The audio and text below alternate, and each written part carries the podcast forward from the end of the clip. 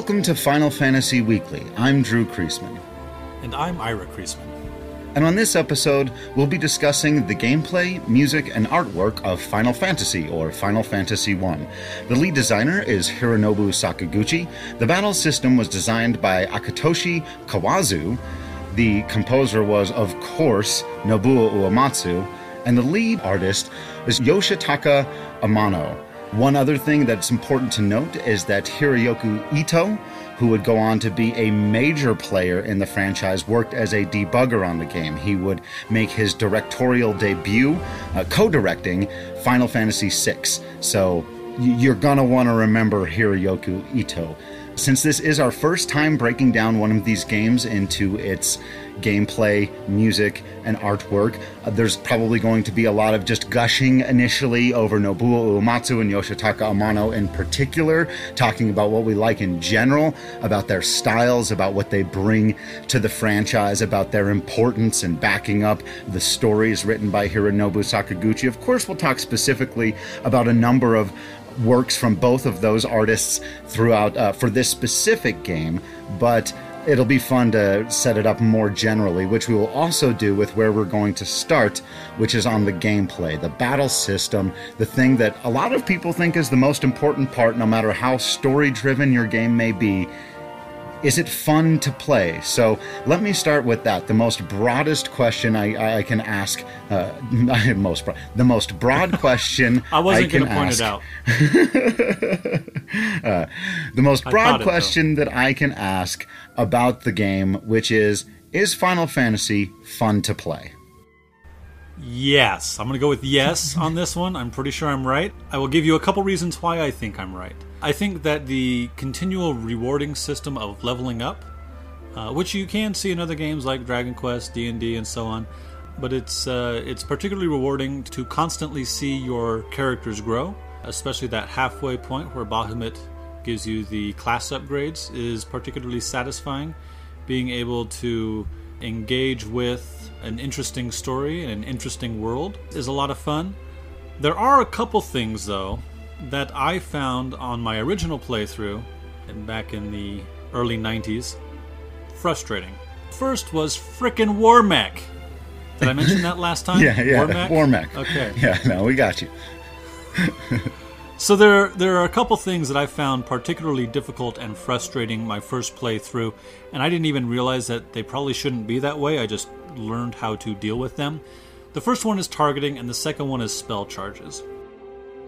So in the original Final Fantasy game, there's no active time battle. If you've never played this game, but you've played other Final Fantasies, you're used to your character's active time battle gauge increasing, and once it is all the way full, you get to choose what that character does they do it, and uh, the monsters will act when they're ready, and your other characters, you know, all your characters will act when their ATB fills up.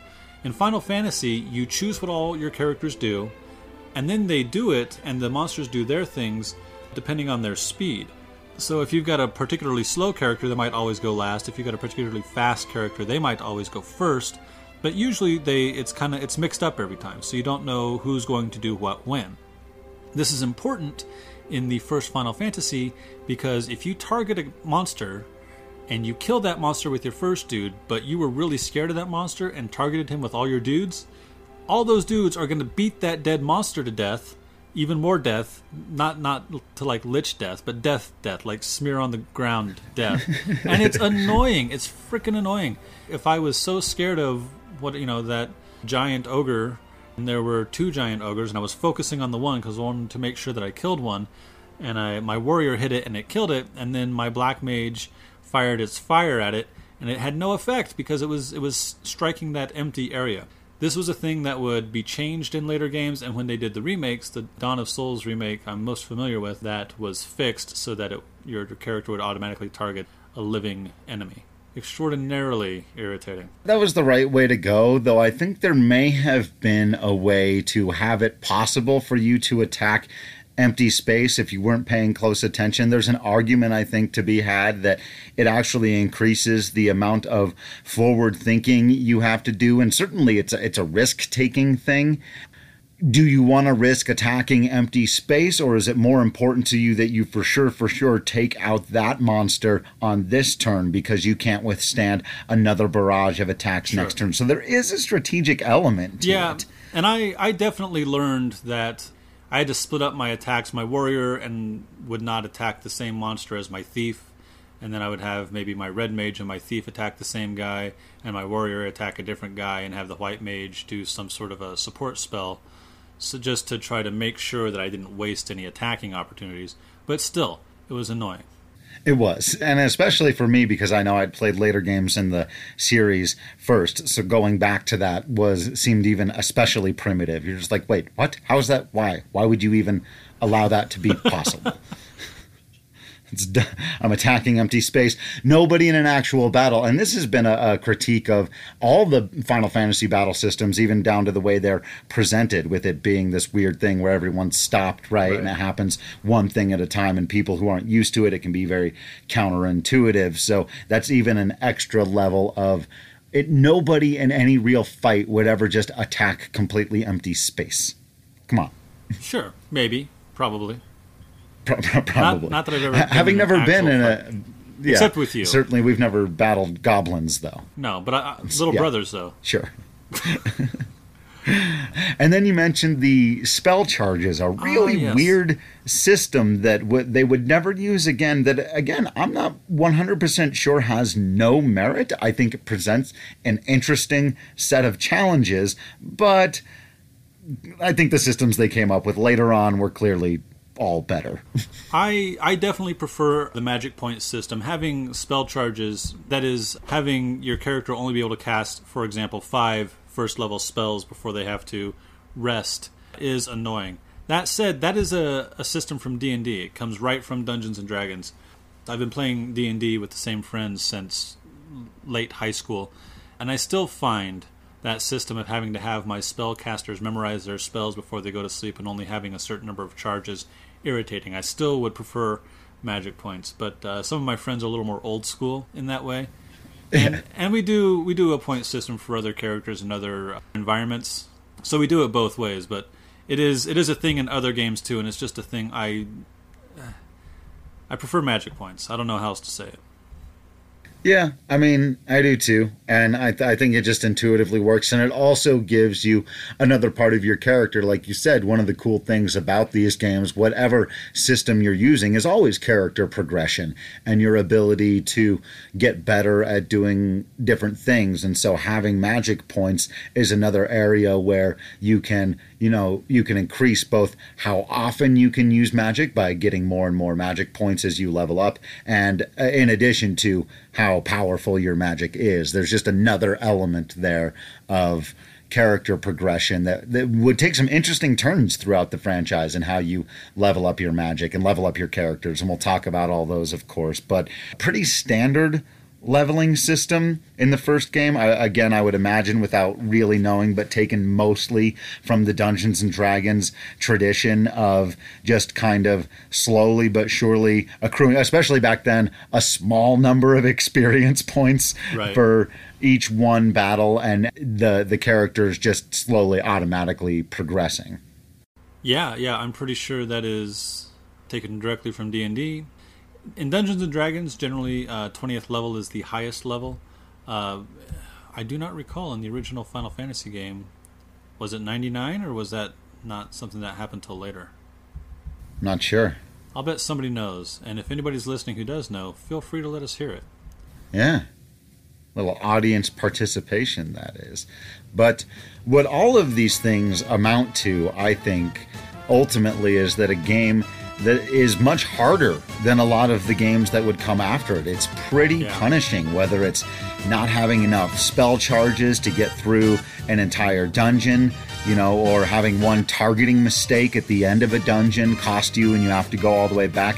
And uh, one of the things that always stuck out to me that I remembered was this was before there were save points. And in fact, you had to, again, buy items like getting spell charges. You had to spend your money, which was few and far between, to get houses. But I, I think they might have been renamed tents because tents was later more of a thing. But uh, whatever it was, that was the only way to save the game. And so, even your ability to not lose a bunch of your real world time, if you played for an hour and then got beat by an enemy, that hour of progress was just gone.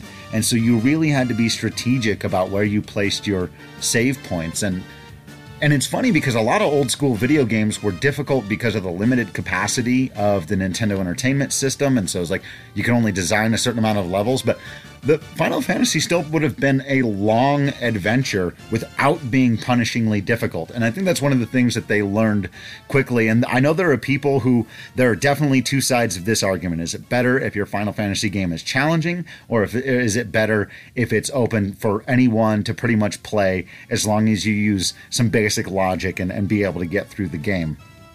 I tend to be more in that latter category. I like it to be fun to play, but if it's too challenging, you know you're putting a barrier between your audience and getting to experience your, your story and the other stuff we're going to talk about in, in this one here with the music and the artwork and all that good stuff. Sure, if what your audience associates with your game is really, really wanting to just snap their controller in half, well, you might have gone a little too far. Right. So th- there's yeah. a balance to be found there. One of the other things I wanted to mention with regards to gameplay is, and this is also something that does show up in D&D, is elemental weaknesses. Long before Pokemon would appear, though perhaps not to the same extent as Pokemon, there were uh, you could deal extra damage to certain character or certain monsters depending on uh, what sort of elemental magic you might use against them, or if you had a, a weapon that was affiliated with a particular element. For example, uh, fighting water creatures, if you did electrical damage to them, you could deal extra damage. Usually, this would be in the form of a black spell, lightning, or bolt, depending on your version. Same with you know the fire monsters. You could use your ice spells. The ice monsters, you could use your fire spells and deal more damage to them. That is something that has held throughout. Though which elements do extra damage to which monsters can be is sometimes mixed up a little depending on on the game. It's always been something that I've really liked. I, I always thought that in that that should carry over to all games. So if you're playing Street Fighter or no different example, if you're playing uh, Mortal Kombat and you use a fire attack against Sub Zero, that should do extra damage to Sub Zero. Yeah. Yeah. Uh, and I'm maybe it does, I don't know, but it's certainly a sensibility that I think makes a lot of sense and so I was thrilled when Pokemon did it to such a great degree, though I do have an issue with some of their types. But nevertheless, I think it's a it's a cool system and I, I like it when games use it well. Yeah, I agree. And uh, that reminds me of one of the other things that I really liked about it was driving home right away the importance of the different classes, making them really feel like uh, they're doing different jobs. That would be another name they would be sometimes known by, jobs or classes, but feeling like they're different units in a battle. Like you would feel whether it's a Dungeons and Dragons party adventure it's done in Lord of the Rings with you know they they've all got their different strengths and weaknesses.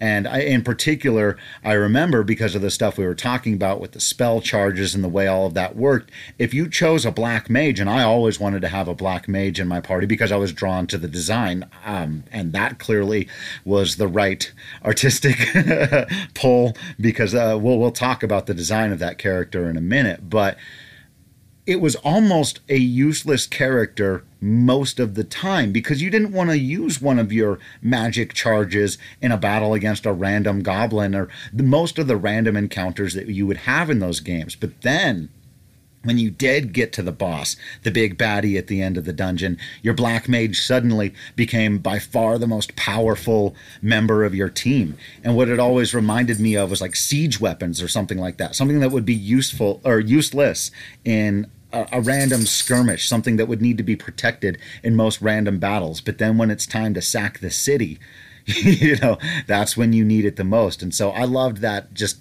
basic concept that you could be useless much of the time, but the most important member at the most important times. That's a pretty cool type of balancing act you've got to do if you want to take a character like that.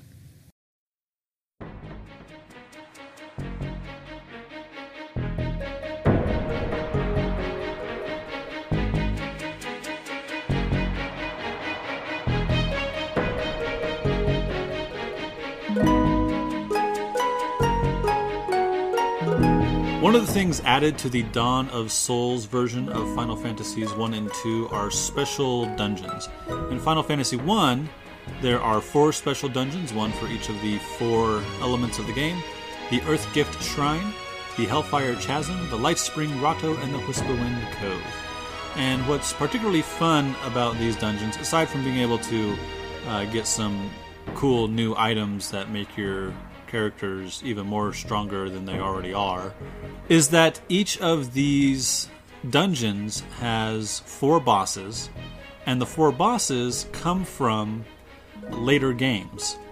So the Earth Gift Shrine has the two headed dragon, the Ahriman, Cerberus, and Echidna, all from Final Fantasy III. The Hellfire Chasm has the four fiends from Final Fantasy IV Scarmiglione, Cagnazzo, Barbariccia, and Rubicant. And I loved Rubicant. Rubicant is a really cool character. Yeah. Dare I say one of my favorite characters? And I don't I won't say that often. The Life Spring Grotto has Gilgamesh, another awesome mainstay of the Final Fantasy series, Atomos, Shinryu, and Omega. And Whisperwind Cove has Typhon, Orthros, otherwise known as Ultros, the Phantom Train, and Death Gaze from Final Fantasy VI. So uh, we have talked a lot about versions, and you know, depending on the version you have, the the name might be this or that, or the translation might be a little goofy. But when we talk about storytelling, when we talk about the oral tradition, stories often change depending on who's telling them, when they're telling them, who they're telling them to, who they learn the story from. So I have always found it interesting that when the Final Fantasy series, well, and other games also, when they get remakes, sometimes there will be additions, sometimes there will be a little more, sometimes things will have changed a little bit. And I really like that. I really like seeing that in this version of things, well, maybe it happened a little differently. Or in this version of things, maybe because of perspective, you know, something looks a little different. Or maybe because of the time loop, you know, the caves didn't exist last time. Who knows? But I really like that every once in a while you might you might put a different spin on things because we have a different perspective. And I think these dungeons are a lot of fun and the haters can hate all they want. I agree. That's a good note to wrap that segment up on. So let's talk a little. Well, actually, let's talk a lot of music. We're, we're, we're going to talk about some of the specific tracks. I want to get into that. But let us first give praise to praise be to Yevon, uh, except in uh, this case. To oh yes yes, well done. Praise be to Nobuo Uematsu. Nobuo Uematsu has been a major influence on my personal musical style. Uh, his melodies, in particular, is something he's obviously known for, but he has had pretty easily the greatest career of any composer in video game history. There are certainly other people who've had wonderful careers. Koji Kondo comes to mind, did most of the famous Nintendo themes that you can think of the Mario theme, the Zelda stuff. He's had a fantastic career, but you're, you're really not going to find a consensus, any kind of objective publication anywhere in the world that's going to make an argument against Nobuo Uematsu as the greatest video game composer of all time. His body of work is just patently absurd. How many, I think, quite frankly, it stands up there. You, you've got to start talking about people like John Williams as contemporaries for who actually he's in the category of. You've got to get outside of the video game world. He's just that good. Ira? Yes. Thoughts? I I agree not being a musician uh, certainly hasn't influenced me in the way he has influenced you. That said, just as a like you were saying, a creative body of work, it's it's really darn impressive, and it does influence me in a lot of ways. I listen to sometimes I listen to the originals uh, when I'm at work or when I'm trying to be a writer. I will listen to orchestral variations. I will listen to the Black Mages, his rock band, and their variations. I would you mentioned John Williams. I would also liken him to Joe Hisaishi, who has scored the Studio Ghibli films. Uh, yeah. Mr. Hisaishi does not have the the same volume of work, I don't think, but it is of the same caliber or, or of a of a comparable caliber.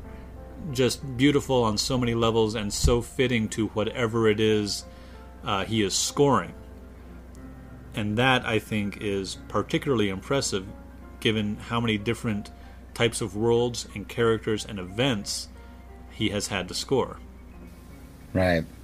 And and that's the thing uh, coming back to with, with Uematsu is just that it's there are so many characters and you can talk about some of the most indelible things about the series being how many characters how many memorable characters have come out of the final fantasy franchise and they've all got pieces of music that embody who they are most of them unforgettable you can't separate Aeris or Aerith will have that conversation, I'm sure, but you, you cannot separate her from her theme. You cannot right. separate Terra or even the game Final Fantasy VI from her theme. You can't separate the franchise from the prelude or the main theme, the first two of the first couple of pieces of music you hear in this game. So it's just like he's as important a creative member of why this stuff has been popular and been successful, I think, as even as much as Hironobu Sakaguchi. I mean, if the, the stories weren't there, it'd be pretty music backing up nothing. But I mean, it just doesn't work that way. And throw Amano in there, but usually the way scoring works is it's the last thing that's done on any project and a lot of times early tracks have to be done when a composer is just looking at a sketch so yoshitaka amano designs a character hands that to Nobuo Uematsu, who comes up with a melody just based on who he thinks this person is. And the number of times he's been able to do that, whether it be the most evil of villains to the most conflicted of villains to the most heroic of heroes or sympathetic of tragic losses to battling gods in outer space. It's just what has he not scored? What kind of person or world or scenario has he not been asked to come up with a piece of music for? And he has succeeded every single time. Furthermore, no shade to Mr. Sakaguchi or Mr. Amano, but there are showcases specifically for the music of Final Fantasy. In fact, if I recall correctly, a few episodes ago you mentioned you went to one such showcase. Indeed, a sold out show on the campus of the University of Denver. As a part of a concert series called A New World, which is a spin off of the Distant World series. This is music from Final Fantasy pared down to a very simple ensemble. There was only one repetition of instruments, there were two violins. Other than that, only one instrument apiece. There was one horn player. He would go back and forth between trumpets and cornets, and, and I think he might have played a French horn in one song. There was one flautist, there was one cello, there was one guy on the piano, there was one percussionist, and that was pretty much the ensemble. So it was a stripped down version. It was conducted by, I can't remember the guy's name. I'll have to look it up and, and put it in the notes for this. But uh, Arnie Roth is his father, and Arnie Roth is the conductor for the orchestras for the original uh, Voices and Distant Worlds projects and, and all of those kinds of things. So this is like a second generation conductor and a third generation ensemble that are doing smaller pieces that oftentimes don't get played by the big orchestras when they go and tour. I've seen the Colorado Symphony Orchestra present Nobuo Uematsu with their full choir. That was a sold out show. Uh, they've sold out the Hollywood Bowl, 10,000 people for, as you mentioned, the Black Mages. So, yeah, these showcases, and they're playing songs from 30 years ago that they didn't manage to get the last 10 times they went on tour. They're, they're still finding melodies of Uematsu's that have been underrated or have been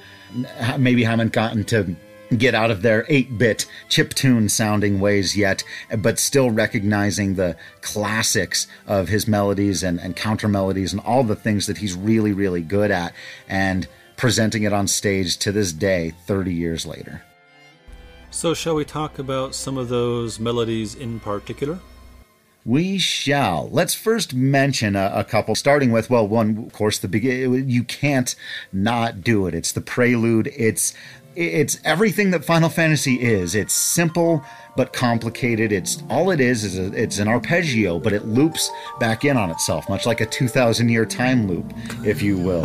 it, it, it loops in done. a way that makes yeah right uh, that makes you only slightly uncomfortable because it's it's chromatic. It's it, it doesn't stay on the exact same scale the whole time. It changes scales, but it never gets uh, any blue tones. It doesn't go outside each time it changes its scale. It for that arpeggio stays inside of the scale. So essentially, you've got the perfect, nice little sounding. The first thing that they teach you in music, play a little scale up and down those notes. That's just automatically comforting. It's as simple and comforting as a piece of music can sound, up and down the scales. The first thing they teach you when you learn an instrument. And then all he's done is take that and start arranging it and looping it in such a way that it creates this unforgettable like we've talked about the theme of the series it's familiar and it's foreign at the exact same time. It's brilliant piece of work. And of course it would uh, be in all of the games throughout the franchise. And uh, they would go he would go on to add things to it over the years. And those would get really interesting too. It become a much bigger piece. But in the original game all it was was the arpeggio that loops on itself. I think every four or maybe it's even like a weird number. Maybe it's like every five measures it loops, which also makes it a little bit strange. And then the other piece that, that we have played that we've talked about that is in every Final Fantasy game, it's the opening theme in this one. It plays during the flash card, the, the title card at the very beginning, and it would be it's in the credits of every single game. It's an indelible Final Fantasy thing. That's one of my favorite words, apparently. I'm going with indelible these days, but uh, Good vocab it, it really Nice to know. Anyone who, if they ever said, Yeah, I'm a Final Fantasy fan, could sing or hum to you the main Final Fantasy theme on cue, no problem, all the way through. Yeah, so do you have anything to add on those two particular pieces of music? Not so much on the prelude. I, I think he did a nice job with the technical bit there. One of the things about the opening theme that so enamors me is it it reminds me of other themes like that. Like you said, if you talk to a Final Fantasy fan and you mention the opening theme, they could hum it. Same with if you asked uh, a Star Wars fan what the opening theme of Star Wars is, or Star Trek for that matter. These are arcing stories that have encapsulated themselves in a particular theme, and that's hard to do. Uh, you, you will see shows and, and movies that have theme songs or, or have uh, songs that are that try to capture it in some way. Some of them do a great job. Very few of them succeed as strongly as the Final Fantasy opening theme and prelude. I would say Star Wars does, Star Trek does, Indiana Jones probably, Yeah. but, but there aren't a lot. Yeah, I think that's a good list. I think one of the other things that's really interesting about that theme is that there are several others throughout the franchise that are kind of in its vein. And it again, it has this combination of cultures. It's very European sounding, and it's something that we would see repeated again in Final Fantasy II, one of my favorite themes uh, being the Rebel Army theme and uh, it's something that would be common in a lot of Final Fantasy IX's music, which of course is largely a callback to the early games. And even in this one, Matoya's Cave.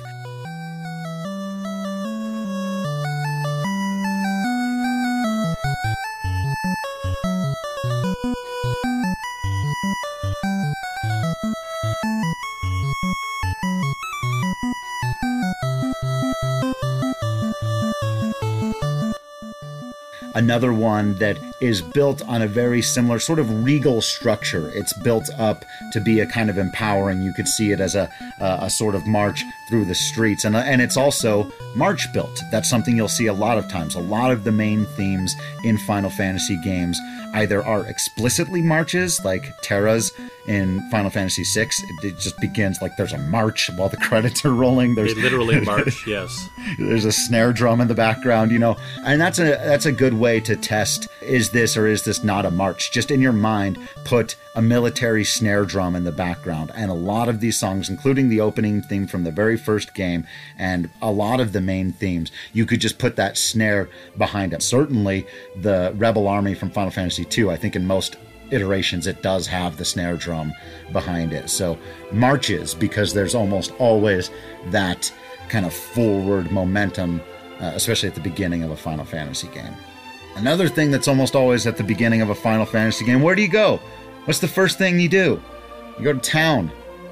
So, so I'm going to do two in a row because they're different themes, but they're both immediately recognizable. Again, if you played this, I think if you played either of these themes to somebody who's even loosely familiar with Final Fantasy, they would go, Is that Final Fantasy music? I think they would know that right away. So I'm going to play back to back little snippets from Corneria Castle and the song simply titled Town.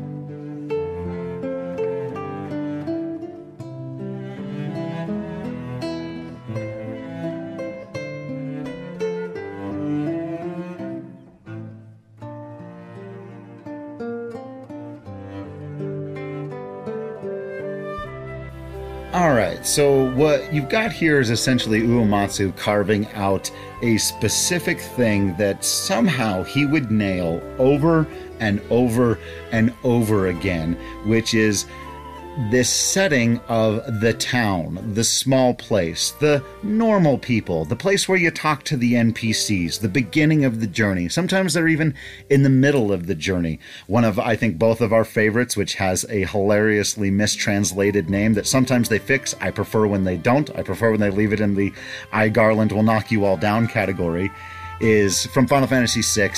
Uh, kids run through the city corner. You know, on the one hand, I do like a certain self awareness about which mistranslations work uh, or, or, have become famous enough to allow to work. However, Kids Run Through the City Corner is a bit gruesome. It's a little violent, yeah. Unless the corner is like, you know, the square or the plaza or something. But yeah. Right. I think I think we can call that one Kids Run Through the City and it is as evocative and tone setting as the music itself. And this particular town music, as you just played for us, uh, fits the same role, would you not say? Absolutely. I think it's, you know, it's this kind of interesting balance you, that he strikes because there is a melancholy tone to it while still being mostly uplifting. Kids Run Through the City being more obviously, I think, melancholy because that world just kind of is in that place and we're still learning about especially corneria. Man when i booted up the world of final fantasy a couple months ago for the first time and started playing that when you get to the corneria castle at the very beginning and they started playing the music like yes. it was one of those things that it just hits you. It feels so final fantasy and it feels so uematsu and I think part of the reason why it's emotional, not just the nostalgia, is because he knows how to put just a hint of this is a place with a princess who's been kidnapped and their knight has gone rogue and and, and trying to knock people all down and, and, and those kinds of things. So uh, I, I, think it's something that he he really manages to strike a nice balance between the uplifting, adventurous opening theme, the main theme, uh, which is one of my favorites from the series. So I'll put a little clip of that in right here.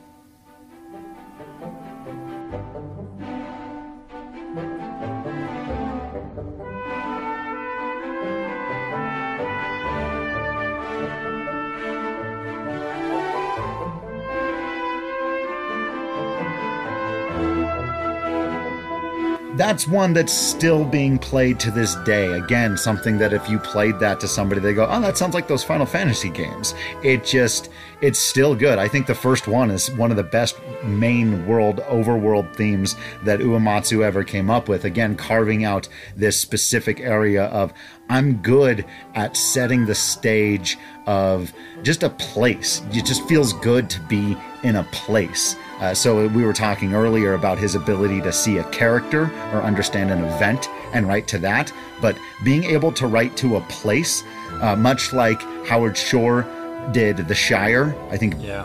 beautifully. It's that that place is almost inseparable from its music, like we were talking about with the characters. You think of the Shire, you think of that theme. You think of Corneria, you think of the theme. You think of the very first time you saw an overworld map, and this song that we just played will pop into your head. I feel like I'm a little underqualified to talk about Uematsu's music, except to say that I love it. But I do think that I feel comfortable saying that one of the things that sets video games apart as as a piece of art or as a as an artistic medium is that it can, when it does it well, combine the graphic arts and the musical arts and the storytelling arts. And that's not something you really see anywhere else except in movies. But then video games have the advantage of putting you in control, as as we use the metaphor of the hand of fate on the controller uh, an episode or two ago. I'll give you an example of how that's impacted even in the music. The very first time, specific memory in my mind. I'm jumping ahead several games, but that's what these episodes are good for a little bit. The very first time we walked into that bar, I believe in Yes. South Figaro in Final Fantasy VI, and Shadow's music started playing instead of the normal town music. You stop. In a movie, you can't stop. The song plays for however long it plays for. But knowing that the tone had shifted, we, as the controller of how the story would progress, decided to slow it down because of the interesting musical direction, editing choices, and just the quality of that track.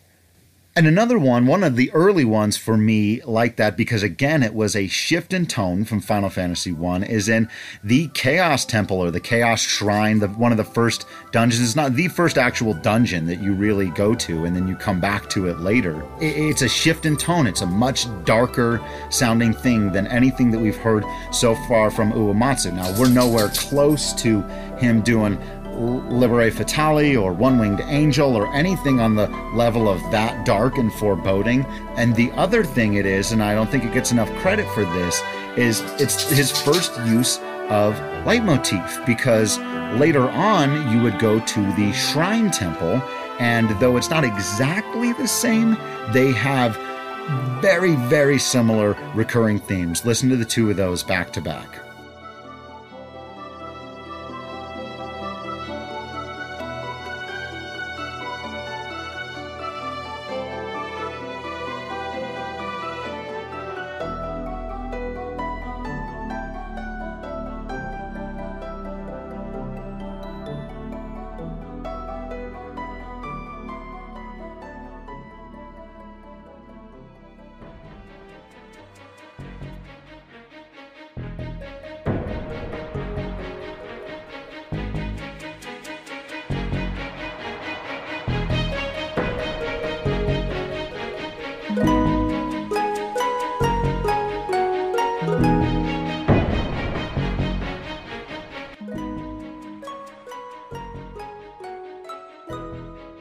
So, yeah, good moody stuff there from Uematsu. And of course, we can't finish this up without talking about two more pieces of music that would become absolutely synonymous with the series, that would be used over and over and over again. Well, two and a half, really. And this is something I love the battle theme. Let's talk about that first, because the battle theme starts as all battle themes would start for the next nine entries with the exceptions, of course, of 7 and 8.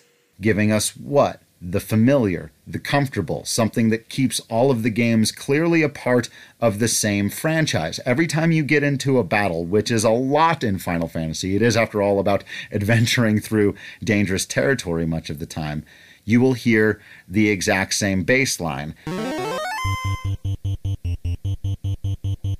And then they'll build something else, something different. And by they, of course, I mean Nobuo Uematsu. Hopefully, you haven't gotten tired of the love we're giving to Nobuo Uematsu, and, and, and it's not going to end anytime soon. But building something different over the top of that same basic thing. Again, Final Fantasy combining something totally familiar, comfortable, give me the same thing every single time, except it's also different every single time.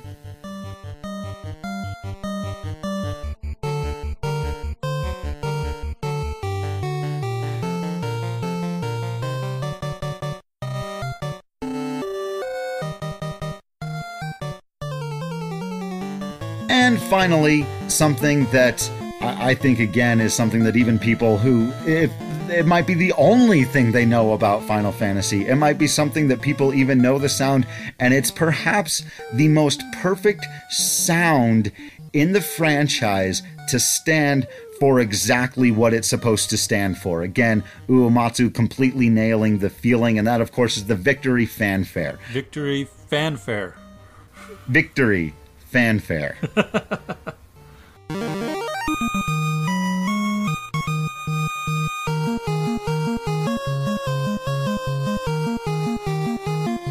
Again, people who don't know Final Fantasy know that short little collection of notes. Anybody can go ba ba ba ba ba ba ba ba ba, and it sounds like exactly what it is. It's people being happy that Yes. they just won.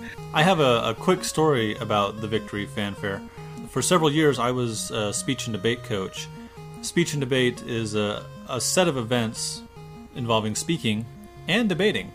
And one of the speaking events, are you familiar with it, Mr. Creasman? I believe I may be, yeah. So uh, the speaking events uh, include what are called interpretive events. You can do a drama interpretation, or a comedy interpretation, or a poetic interpreta- interpretation. Easy for me to say. And I once judged a round where uh, one of the comedy interps included the victory fanfare from Final Fantasy. And my guess is I was the first judge to write on his ballot Final Fantasy Victory Fair with an exclamation point, possibly two, underlined a couple times, and I'm pretty sure that kid went first in the round. I'm not saying it was because of the Final Fantasy Victory Fanfare, but it may well have been. You could play those collection of notes like if you just won money by playing the slot machines. Isn't there a. You are familiar with the professional wrestling world, is that correct? Indeed. Isn't there a pro wrestler who will occasionally play Final Fantasy Victory Fanfare? He, he's done it a couple times before, yeah. His name is Xavier Woods. It's not, I mean, it's obviously his wrestling name. And he has a video game channel called Up, Up, Down, Down. And Nice, good for him. Yeah, and he plays a, a trombone when he comes out to the ring and he plays all kinds of fun stuff. But yeah, he's definitely played the Final Fantasy Victory Fanfare before. Uh, I think he's said publicly that Final Fantasy VII is his favorite video game of all time. Honestly, if I had a dream guest of guests to have on this podcast, not that I think we'll ever be able to have guests, but it would be Xavier Woods. Like, it, like talking to Sakaguchi-san or, or Uematsu-san is like that'd be awesome, but there'd be translation stuff. There's all kinds of you know that seems really unlikely. Any of that stuff, of course, those would be dream guests. But like just talking to somebody who I think is an interesting person who's as, a fan of this stuff as much as we are and appreciates it on the artistic level, it'd be Xavier Woods. And uh, yeah, he, he played the the fanfare on the trombone. He's they've also he, he had a chocobo at one point, a stuffed chocobo attached to his trombone at some point for some reason. Oh right, it's because WrestleMania was sponsored by Final Fantasy 15 that year. And the other big wrestling crossover that some people know, certainly wrestling and Final Fantasy fans know, is Kenny Omega, who's a big Final Fantasy guy, and his big finishing move is the one winged angel. Good for him. So, so that shows that the music and this particular musical element, uh, having gained at at such a, a large level in Final Fantasy, is of course very popular, but it's less popular in the U.S. than it is in, for example, Japan. So that somebody with such a platform decided, you know what, I'm going to do during a Yeah. pro wrestling match or at the end of a pro wrestling match, I'm going to play the Final Fantasy Victory fanfare on my trombone. Speaks, I think, to the strength of this particular riff. Right. And in general, I think going back to a larger point you were making earlier, in addition to there being live touring, you know, musical acts, official ones that Uematsu himself helped arrange and help put on and sometimes shows up at, including his band and, and the orchestral performances, there are countless whether it be on YouTube or anywhere. Yeah, there are entire communities organized around rearranging and arranging Uematsu music or video game music in general. But even, you know, the, the guys at OC Remix and their first several albums being Uematsu centered. Yeah. There's a reason that there are so many people in the world, and you can find some stellar stellar stuff. There's a, in fact, I'll, I'll shout one out right now. The Grissni Project, two S's, G R I S S N I. They're on YouTube. They are, and I, I, without, I've only seen their YouTube videos. That's all I know about them. Uh, but I'm guessing they're a bunch of Juilliard kids or something. They're just these, you can tell they're technically exceptional musicians. And they do a number of Uematsu tracks. That's just, it, it speaks to so many people out there. And I think you're right that it the music probably has more crossover appeal than any other aspect of these games. That being said, there is no shortage of fan art or collections uh, or even just appreciations of Uematsu, or I'm sorry, of Amano's work. We got to move to the next guy, Yoshitaka Amano.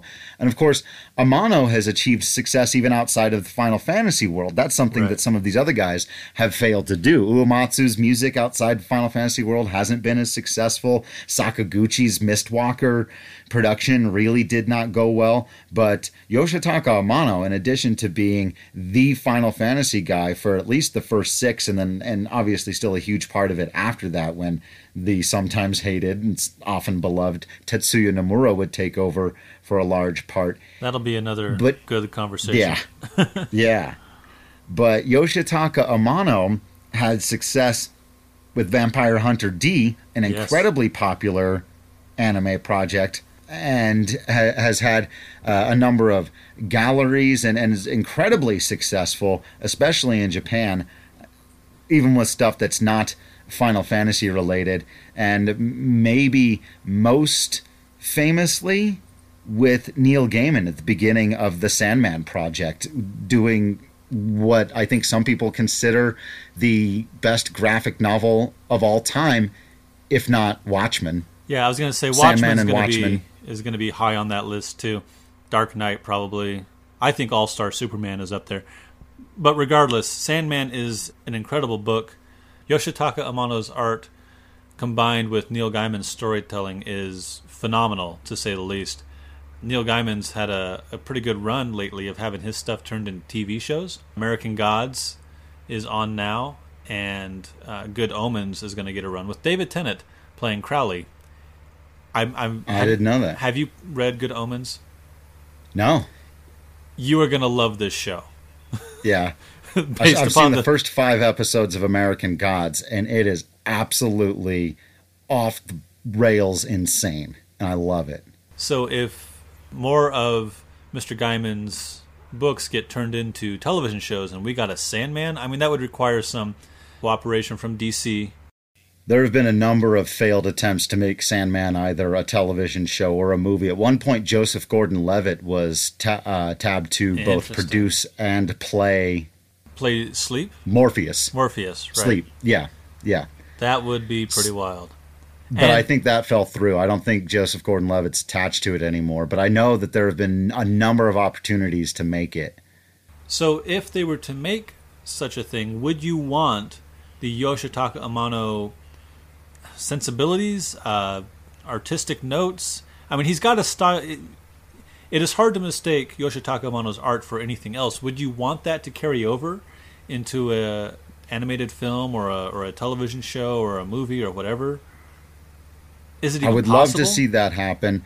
And I'm glad you asked that question because there was one other thing I wanted to mention that I had pulled up the webpage for the other day, but totally forgot about until you just said it 1001 Nights. Have you seen the way they did? If you YouTube right now, go and YouTube 1001 Nights, Yoshitaka Amano, it gives you a sense of what his artwork in motion in storytelling would look like. Now it's there's not it's not standard storytelling. I don't think there's any spoken dialogue, so it's really weird and you have to do a lot of the work yourself, but it's based on the stories that like Aladdin and all that stuff is based on obviously with the 1001 Nights for anyone who didn't know. Shahrazad. But I think it's about a 20 minute long video and yeah, I mean, you'd have to tone it down a little bit. You couldn't watch that for an hour and a half. Your brain might melt and fall out your nose holes. But yeah, I could look at Yoshitaka Amano's art for 90 minutes if put properly with a story with modern sensibilities in that way. I think that would be really, really cool to see him, or even if it wasn't him directly doing it, uh, someone ad- adapting but using his original sketches and his style. Oftentimes, very featureless people, but with stark clothing and uh, elaborate settings. Typically, they're the the world they're in and the clothes they're wearing, and maybe their hair is the most uh, interesting thing about them. A lot of times, the characters tend to be not clearly gendered. It's funny that I think Tetsuya Nomura would oftentimes later on be criticized heavily for having androgynous characters. But when you look at the sketches, and I have in front of me uh, the complete works of Yoshitaka Amano from 86 to 2001. And for the stuff who I don't know who the characters are, it's very difficult to tell what gender they're supposed to be. And a lot of times it seems pretty clear that it doesn't matter. There are a lot of sketches in here with characters that have no arms that they're they're missing certain features. There's a lot of like the specific details of a face are less important than the action of the scene. There's always something happening. His characters are almost always doing something. He's a magnificent artist. He really is. And if anybody listening knows who had to take this amazing art and make pixelated characters out of it, please let us know so we can give that a shout out. Because, yeah. I mean, some of the. If you look at the Warrior of Light, and in in more modern versions, like in Dissidia, the Warrior of Light looks like Yoshitaka Amano's sketch, more or less. Right. But the fighter doesn't really.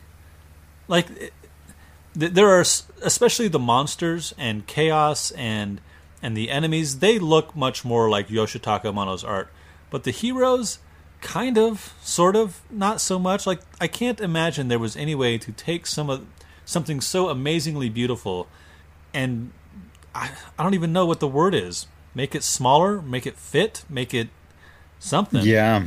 Make, make it presentable on the technology that was available. And a lot of times that might feel like butchering it in some ways. I would imagine it would almost have to. They're, they're just the sketches are so gorgeous. And as sometimes pleasing as pixel art can be, I think one of the things that I actually wrote down here under that the difficulty of going back and you know sometimes trying to sell people on the old games or whatever, but there are moments of beautiful pixel art, and it reminds sure. me of stuff like which. Uh, by the way, I've still not seen Lego Movie. Are you um, serious? Yeah, I know, I know. Goodness gracious, you'll um, like it. You should but, you should watch it. And my understanding is that there's a consensus that it's actually quite beautiful to behold, despite the fact that it's in many ways retro and you know limited right and and they make good use of their limitations in that that's another reason you will right. like that and Jack White has a whole musical theory about how limitations are important, and sure. you, you know, so I, I, think you're right that absolutely credit goes to the digital pixel artists who had to take Amano's sketches and turn them into something. Quick edit from the future. Hello, everyone. Just FYI, we did learn more about Kazuko Shibuya shortly after this, and we talk about her in more detail later. But she is the person who did exactly what we're talking about here the artist responsible for the pixel art, translating Yoshitaka Amano's gorgeous sketches into gorgeous pixel art, and also noteworthy that she is one of the very few women who's been a part of the Final Fantasy creation team since the very beginning. And so uh, she needs to be shouted out her here and her work uh, given all the praise in the world. We will get deeper into it in future episodes, though, so just stay tuned. I think interestingly, too, is that one of his most famous sketches probably of the two from this first game, uh, pictures Chaos, the final villain of the game, gigantic, taking up two thirds of the sketch, facing the the viewer uh, with his hand out and like sand, I think, or pull- pouring through his hand. It's a beautiful piece. It's really gorgeous. And in front of him, very small. In fact, you could miss that they're even there. You could stand there and look at that thing for a good 10 minutes and not realize that tiny, tiny, tiny in the foreground are are four warriors of light. And that's actually something that's mirrored in the pixel art and would be Yeah. for most of the game. Something that's really interesting is that when you go into battle, the main characters look very basic. The monsters are what's drawn elaborately and really creatively. They get the most of the the attention. And oftentimes, that last fight against whatever the, the last monster or boss is, they are towering figures, sometimes quite literally. Oh, nice. I like that. I also wanted to mention the other main piece being the sketch of Garland, which I think later on they would get in the habit of putting an image behind the Final Fantasy logo and they would choose this sketch of Garland. It wasn't a tradition yet, but later they would put it there. So again, the two most famous images, his two most important, well-known sketches from the first game that would really help launch his career, though he already had a little bit of one, are of the villains, not of the heroes, of Right. Garland and Chaos.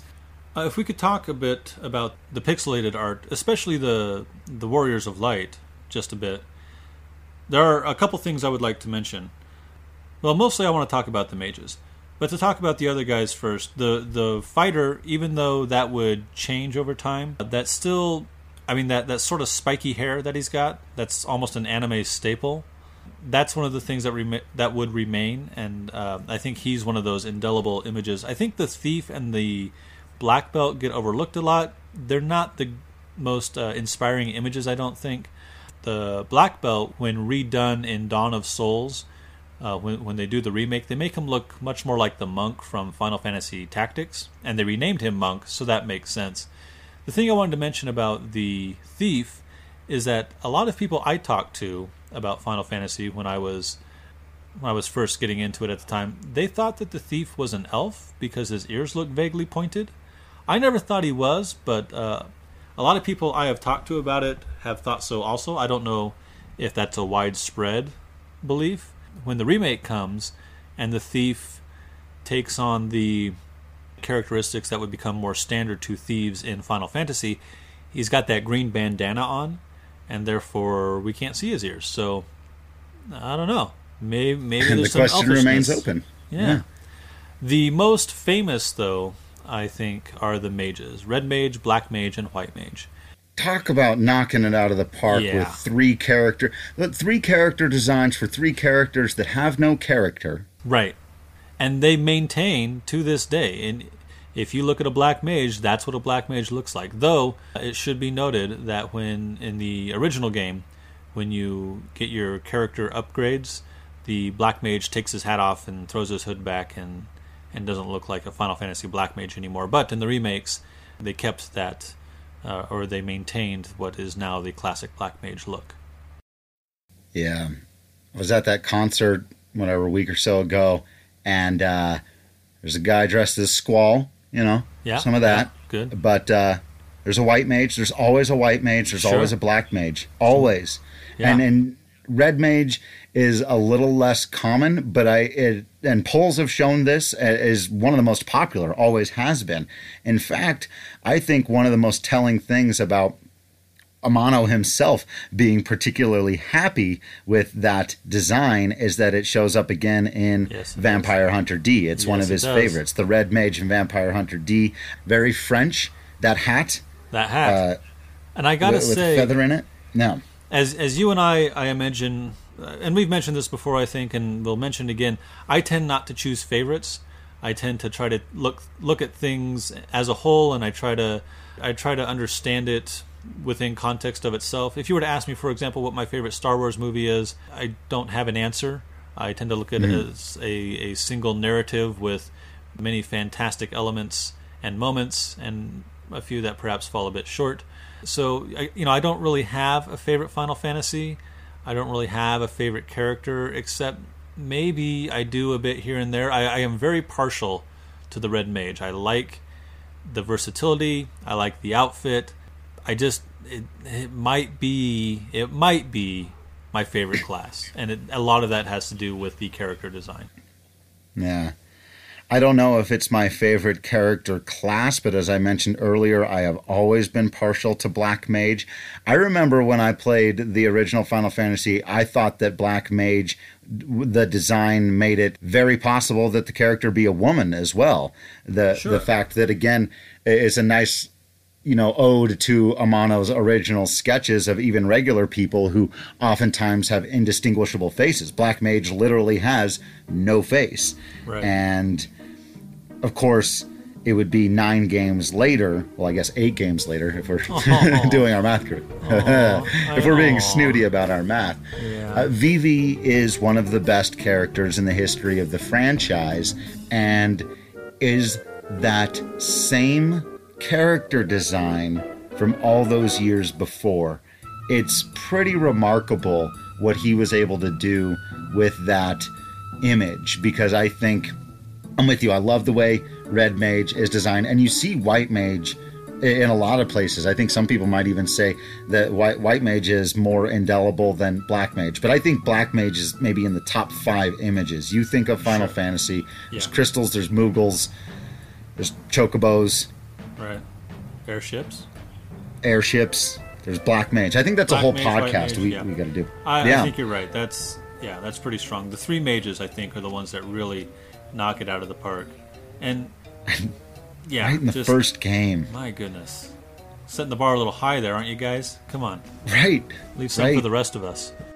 No wonder this thing saved a company, if it really did, if that's really the story. Or certainly we know that they went from being just some company to being Squaresoft, pretty much as right. this happened. You right. know, this was a huge, huge success. And these are the reasons why, despite some of the things we talked about at the beginning of the podcast, with some of the gameplay being anywhere from counterintuitive to damn right frustrating. Just, uh, you know, certain things about it that don't work as well. It ends with this, some people might call it a deus ex machina. I don't think that it is, but it's still this idea that seemingly comes out of left field with the 2000 year time loop. But it was also clearly, and this is something I harp on whenever I do kind of review things when I talk about when I did my list of the best comic book adaptations. The reason I went with Daredevil is because I think it's so expertly crafted. You can tell that a great deal of care went into making each individual part of it. And that's what we see here with this artwork, with the music, with the combination of these things together. Like, man, these guys were inspired when they created this.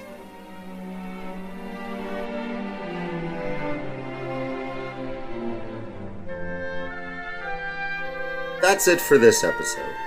Thanks for listening, and thank you to everyone who's reached out to us. Feel free to let us know what we missed, got wrong, or should have mentioned. You can follow us on Facebook and Twitter at FF Weekly Pod, or you can email us at FinalFantasyWeekly at gmail.com. Also find us on Patreon at patreon.com slash ffweekly for more episodes and content. Also, don't forget to subscribe on your favorite podcast app. Join us next time when we describe our priorities when evaluating these games as overall experiences. Explain how thinking of them as art will differ from reviewing them as entertainment, and then apply all of that for some final thoughts on the game that started it all.